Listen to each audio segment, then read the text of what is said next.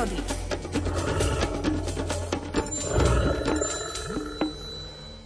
V jedno augustové ráno som sa vybral do štureckého priesmiku, aby som si nafotil vzácny cyklámen fatranský, kvietok, ktorý nerastie nikde inde na svete, len pod masívom veľkého šturca.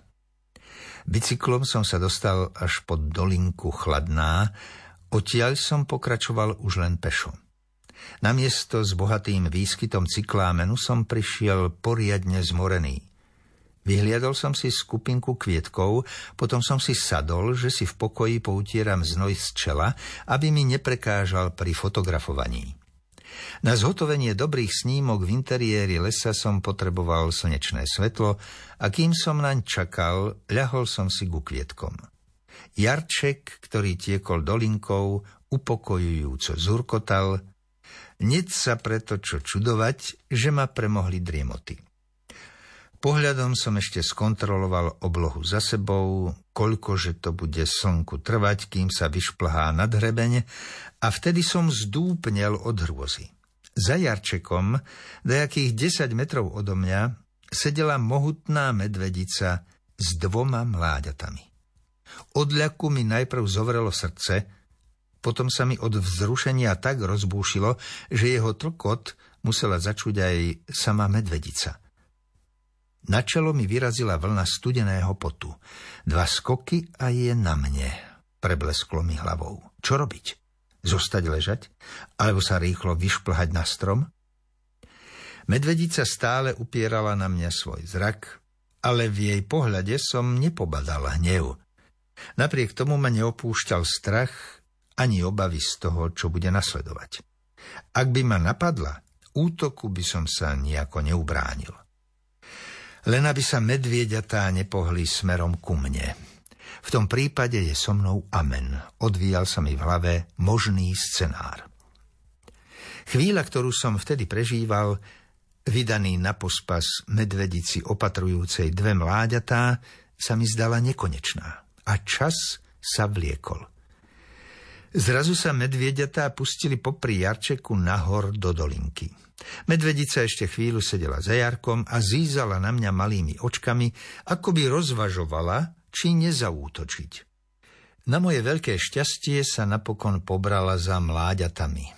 Ešte sa však sem tam obzrela, ako by ma vystríhala, aby som sa neopovážil ísť za jej potomstvom.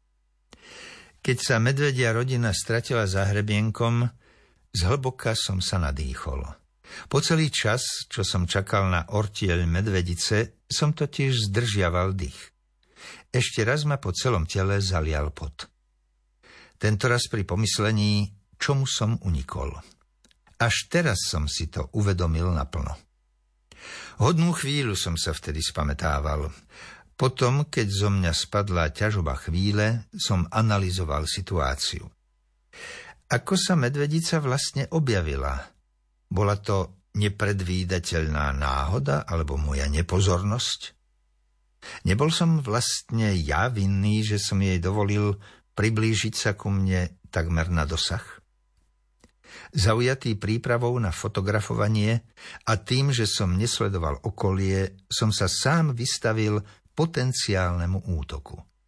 V zúrkote Jarčeka som nezačul príchod medvedej rodiny a tak som sa vlastnou nepozornosťou ocitol zrazu z oči v oči predátorovi. V ten deň som už neurobil ani jeden záber cyklámenu. Ešte stále som bol roztrasený a ruky neboli schopné udržať fotoaparát. Navyše som sa silno potil, takže hľadáčik fotoaparátu sa mi zarosieval. Nehneval som sa však. Bol som rád, že sa vraciam domov celý a zdravý, že bezprostredné stretnutie s medvedicou nemalo vážnejšie následky. Udalosť bola pre mňa poučením. Odvtedy v prírode sledujem dianie okolo seba s maximálnym sústredením všetkých zmyslov a odporúčam to všetkým návštevníkom prírodných zákutí.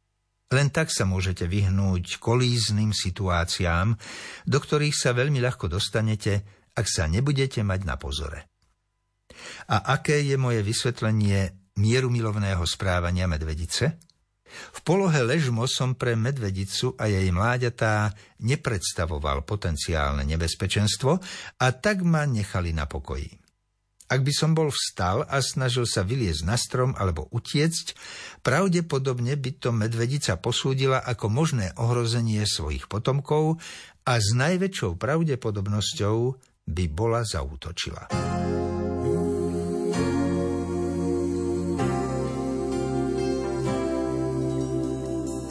Když ti láska schází a nedá ti spát,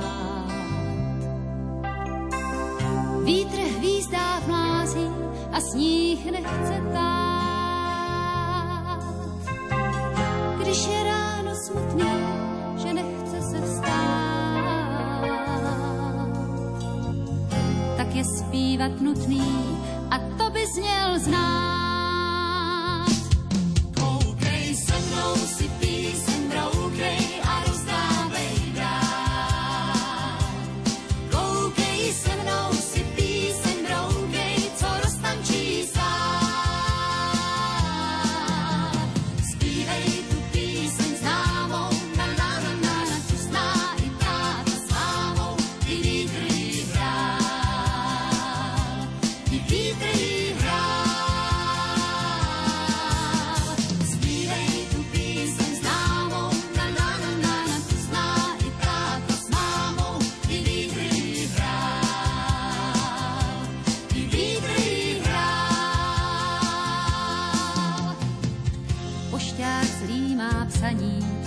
Cestou k vám. Dopis svíráš dlani, už víš, že si sám.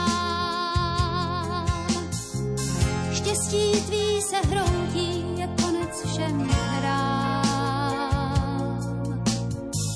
Si jak lávka skroutí, jak děravý